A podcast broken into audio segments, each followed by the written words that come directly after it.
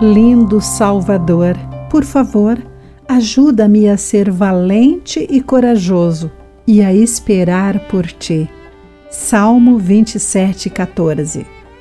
Olá, querido amigo do Pão Diário, que bom que você está aí para acompanhar a nossa mensagem do dia. Hoje vou ler o texto de James Banks com o título Vale a Pena Esperar.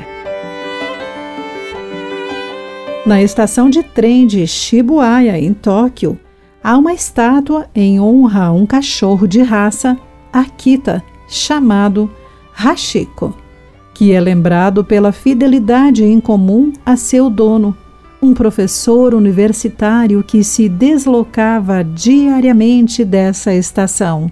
O cão o acompanhava em sua caminhada matinal à estação e voltava a encontrá-lo todas as tardes, assim que o trem chegava. Um dia, o professor não retornou. Infelizmente, ele tinha morrido no local de trabalho.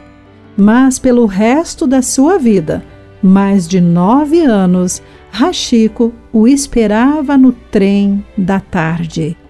Dia após dia, independentemente do tempo, o cão aguardava fielmente o retorno do mestre.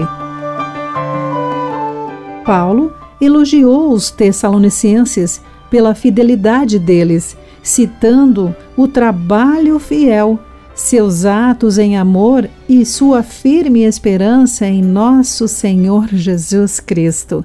Apesar da dura oposição, eles haviam deixado os ídolos a fim de servir ao Deus vivo e verdadeiro.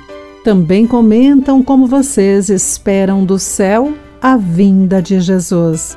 Versos 9 e 10 de 1 Tessalonicenses 1. A viva esperança desses primeiros cristãos em seu Salvador e seu amor por eles os inspirou a ver além de suas dificuldades e a compartilhar sua fé entusiasticamente.